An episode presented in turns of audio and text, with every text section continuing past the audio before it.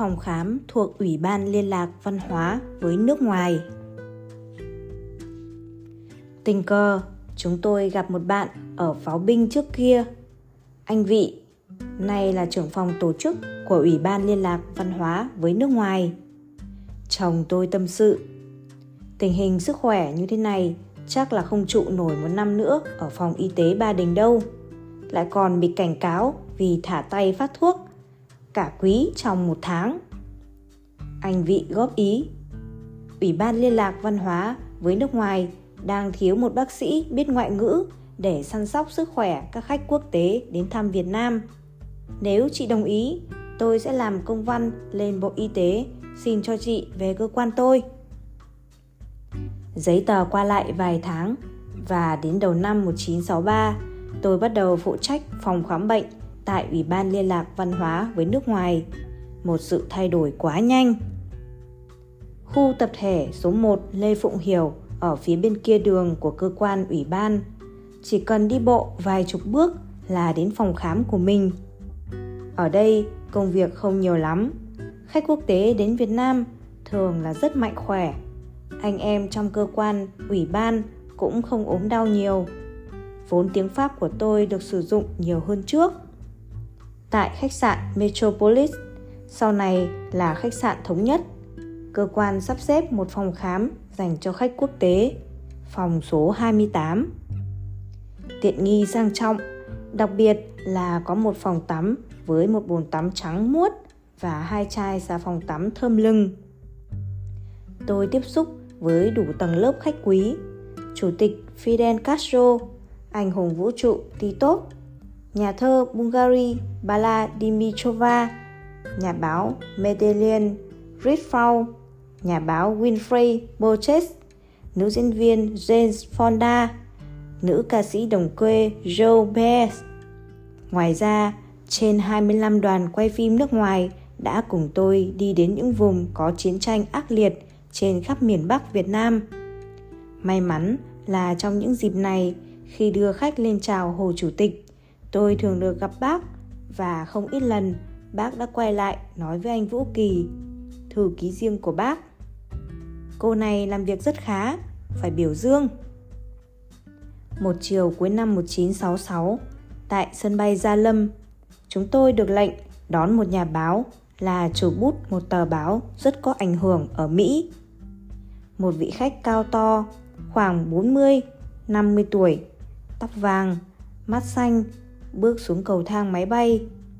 Khác với những nhà báo khác, hành lý của ông rất nặng, phải chia ra nhiều vali. Lễ tân khách sạn Metropole phải mấy lần lên xuống lầu mới ị ạch đưa được các vali ấy vào phòng ngủ của khách. Sáng hôm sau, trước khi đưa ông ấy đến gặp hội nhà báo, ba cán bộ Việt Nam ngồi ăn sáng. Ông bước vào, tay xách một vali. Trên bàn ăn, bánh mì, cà phê, sữa, bơ, nước cam đã sẵn sàng. Ông gạt những thứ ấy qua một bên và bắt đầu mở vali. Tự tay bê ra một đống đồ hộp và bóp một hộp nước nho ra cốc. Mùi phở thơm lừng làm ông nhìn vào bàn ăn của chúng tôi. Chúng tôi chào ông buổi sáng. Ông hỏi, món này là món gì? Và xin được nếm thử Bác Lý, giám đốc khách sạn cho bưng ra một bát phở gà. Thoáng chút ngần ngừ, nhà báo Mỹ cúi xuống nếm và khen good, good. Rồi ông ăn cạn bát phở. Sau khi nhấm nháp cốc cà phê phin, ông lên đường đi với chúng tôi. Cô phục vụ bàn định thu dọn những đồ hộp chưa dùng để xếp lại vào vali. Ông xua tay. No, it's for you, miss. Từ đấy, sáng, trưa, chiều, ông đều ăn theo thực đơn của khách sạn. Cả năm vali thực phẩm đem theo, ông giao lại cho bác Lý, nhờ biếu nhân viên khách sạn. Ông nói tiếng Pháp với tôi. Trước khi tôi sang Việt Nam, vợ tôi lo chuẩn bị thức ăn đóng hộp cho tôi vì nghĩ rằng sẽ thiếu thốn đủ bề. Không ngờ, ở đây tôi được ăn những món nấu theo đúng kiểu Pháp rất tinh tế, thật thú vị. Khi trở về nước, ông viết một phóng sự về những ngày sống trong bom đạn. thiên phóng sự được một giải thưởng lớn ở Mỹ. Ông đã viết thư báo tin vui đến tôi. Năm 1965 đến 1967, chúng tôi nhận được tin Mỹ đã mở chiến dịch Rolling Thunder và bắt đầu ném bom hủy diệt ở Phủ Lý, cách Hà Nội 60 cây số. Từ đấy, lúc nào trước cửa khách sạn Metropole cũng có vài chục chiếc xe jeep túc trực. Không khí chiến tranh cực kỳ căng thẳng. Tôi ngày đêm sẵn sàng đi cùng các nhà báo, nhà văn, các đoàn quay phim, các chính khách ở nước ngoài để đến những vùng bị ném bom. Một nhà văn Pháp, chị Madeleine Riffaut đã tặng tôi một máy ghi âm nhỏ với vài băng nhạc cổ điển. Xuyên qua những đêm xe chạy không đèn, trên trời gầm rú tiếng máy bay, tiếng bom nổ. Có lúc căng thẳng quá, tôi bật nhạc Bach, nhạc Chopin. Không khí trong xe cũng bớt căng thẳng đi nhiều. Có lần, cha Nguyễn Đình Thi, một Việt kiều công giáo từ Pháp về, cùng nấp trong hầm với chúng tôi sau khi chiếc xe bị hơi bom lật ngửa. Trong khi chờ hết báo động, tôi bật máy ghi âm nghe nhạc. Cha Thi ngạc nhiên, thốt lên. Chị cũng biết nghe nhạc cổ điển à? Tôi bật cười. Chắc cha không ngờ rằng tôi cũng có hai tai. Vĩ tuyến 17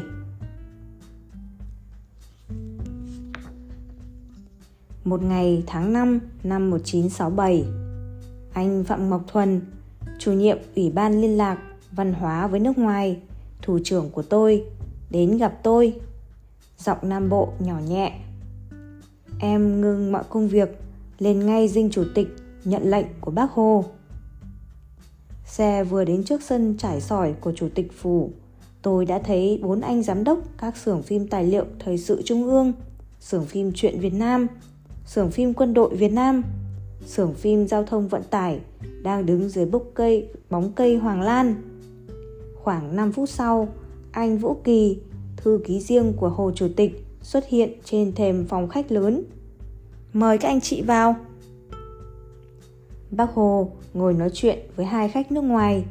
Vị khách nam tóc bạc bồng bềnh ngồi cạnh một phụ nữ dáng người nhỏ nhắn rất đặc biệt với mái tóc màu hưng đỏ và đôi mắt xanh xám rất đẹp cả ba đang cười nói thấy chúng tôi vào bác quay lại bác giới thiệu với các cháu đây là hai người bạn thân thiết của bác là những nhà điện ảnh cách mạng nổi tiếng trên thế giới ông Joris Even đã làm hàng chục phim tài liệu nói về các cuộc đấu tranh giải phóng dân tộc trên thế giới. Người bạn đời của ông, bà Marceline Lorian, là một phụ nữ Do Thái đã bị tập trung vào lò thiêu người Auschwitz ở của phát xít Đức. Chỉ còn 5 ngày nữa là đến lượt bà bị vào lò thiêu. Rất may mắn là quân đội đồng minh đã kịp đến giải phóng. Ông bà Evans cười tươi, quay lại bắt tay chúng tôi. Buổi gặp gỡ đầu tiên ấy đã mở đầu cho hành trình làm bộ phim Vĩ tuyến 17 Chiến tranh nhân dân Chuyến đi trong vùng chiến tranh ác liệt nhất miền Bắc năm 1967 đã thực sự thay đổi đời tôi.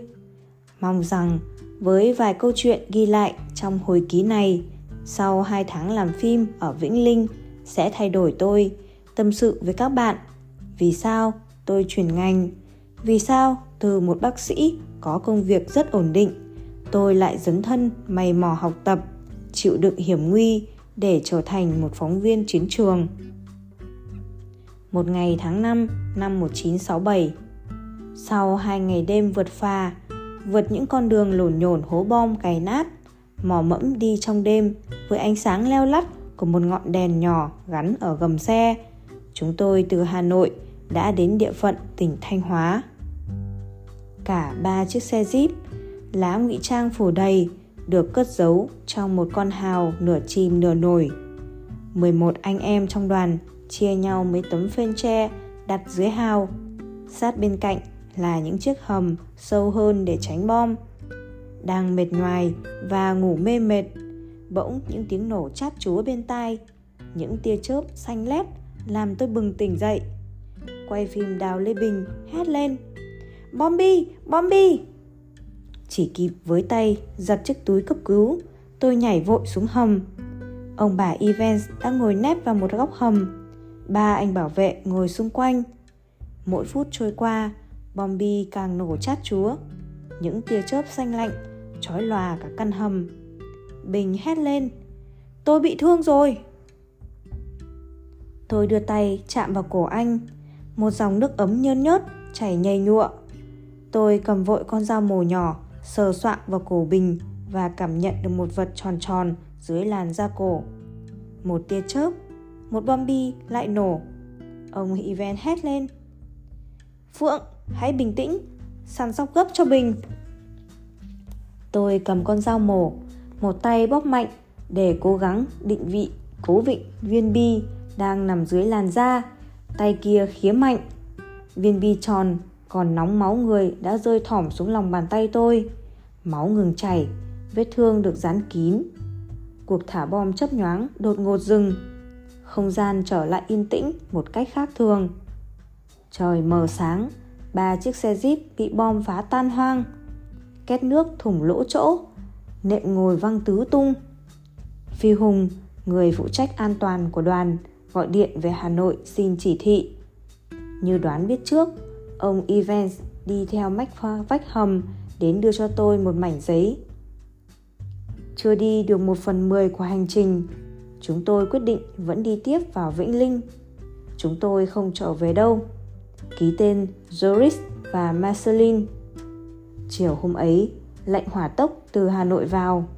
Bổ sung cho ba xe khác, đoàn tiếp tục lên đường gắng bảo vệ tính mạng cho khách. Và cứ thế, khi mặt trời lên, cả đoàn tìm vào các hầm trú ẩn của địa phương hoặc chui vào các hốc đá, các hang đá nghỉ ngơi. Đôi khi vất vưởng ngồi dưới những hàng cây chạy dài ven suối, chờ lúc chạng vạng tối lại lên xe, vượt bom, vượt pháo sáng, qua cầu phao, qua các đèo nham nhỏ đất đá tung tóe. Khó chịu được nhất, gây căng thẳng nhất và đáng sợ nhất là những đợt ánh sáng xanh ma quái, khét lẹt kết hợp với tiếng gầm rú điên cuồng của đủ loại máy bay Mỹ chằng chịt xuyên qua bầu trời. Đêm ấy, sau khi vượt an toàn qua hai phà, chiếc xe của Ngọc với ông bà Evans, Phi Hùng và Bình, tôi đang nghiêng ngả chạy như say rượu trên con đường trăng chịt hố bom dưới ánh sáng xanh ma quái của pháo sáng. Tôi lim dim ngủ một tiếng động chát tai. Xe ngọc chạm phải phía sau một xe vận tải. Chiếc xe ship chảy trồm lên, những mảnh kính vỡ vụn bắn vào mặt tôi, máu chảy ròng ròng. Tôi nhảy vụt ra khỏi xe. Tiếng Marceline thét lên. Ôi, cái chân tôi! Trong bóng tối, hàng chục cánh tay của các anh em thanh niên sung phong đang lấp hố bom gần đấy, dìu chúng tôi vào một hố to, khoét sâu bên thành vách đất những mảnh kính vỡ vụn được từ từ rút ra khỏi mặt tôi. Tôi mở mắt và thấy Marceline đang lép vào Joris.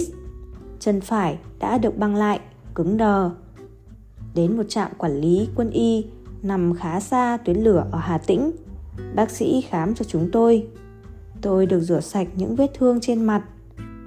Kỳ diệu thay tuổi trẻ, máu đã ngừng chảy, vẫn còn bỏng rát, nhưng tôi đã có thể sẵn sàng lên đường Riêng Marceline thì nghiêm trọng hơn, vết thương đầu gối khá nặng, phải nhập viện. Trạm quân y giã chiến này nằm cách đường khoảng 20 cây số, lẩn khuất trong những lùm tre. Ông Evans quyết định ngay để Marceline làm điều trị tại đây. Tất cả đoàn chúng ta tối nay lên đường. Lúc ấy, nhà quay phim Thái Dũng đang bị thương và cũng đang nằm điều trị tại trạm quân y này. Tôi nhờ Thái Dũng trông nom giúp bà Marceline, rồi cả đoàn vội vã lên đường. Xe ì ạch, vượt đèo đá đẽo, lại tiếng nổ bom, lại những ánh chớp xanh khét lẹt của pháo sáng, lại những lúc xe đang vượt cầu phao, bỗng máy bay ao đến, cầu phao nghiêng ngả, ba chiếc xe mấy lần suýt rơi xuống sông. Hết bom, lại mò mẫm trong đêm hướng về Vĩnh Linh. Evans có lẽ lo lắng cho Marceline nên ít chuyện trò hơn. đầu nghiêng nghiêng qua cánh cửa xe, đăm đăm quan sát bầu trời chẳng chịt pháo sáng. Hết địa phận Quảng Bình, ba xe dừng lại. Bốn năm người trong Ủy ban Vĩnh Linh từ trong hầm bước lên chào đón. Tính theo thời bình và xe chạy đàng hoàng dưới ánh mặt trời. Đoạn đường Hà Nội, Vĩnh Linh là gần 600 cây số. Sau này, Phi Hùng thuộc xưởng phim giao thông vận tải đã tổng kết. Ba xe Jeep ngày nghỉ đêm đi trên 1.000 cây số, hành trình mất 28 ngày. Ba xe Jeep bị phá nát, được cấp 3 xe Jeep khác. Một xe để lại ở trạm quân y Hà Tĩnh cho bà Marceline đi sau.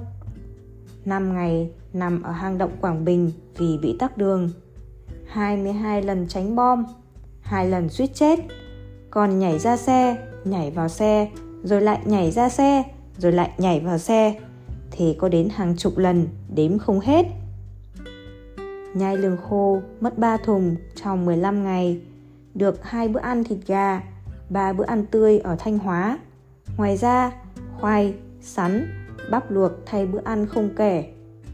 Ngoài Bình, Phượng và Marceline bị thương nặng nhẹ khác nhau, còn tất cả thì sợ thì có sợ, biết chạy tránh bom như chớp, biết bảo vệ ông Evans an toàn và bản thân mỗi người bình yên vượt qua cái chết, rất đáng khen. Mỗi người một bát nước chè xanh, một viên kẹo đường đen, một điếu thuốc lá. Ai nấy đều hỉ hả. thank you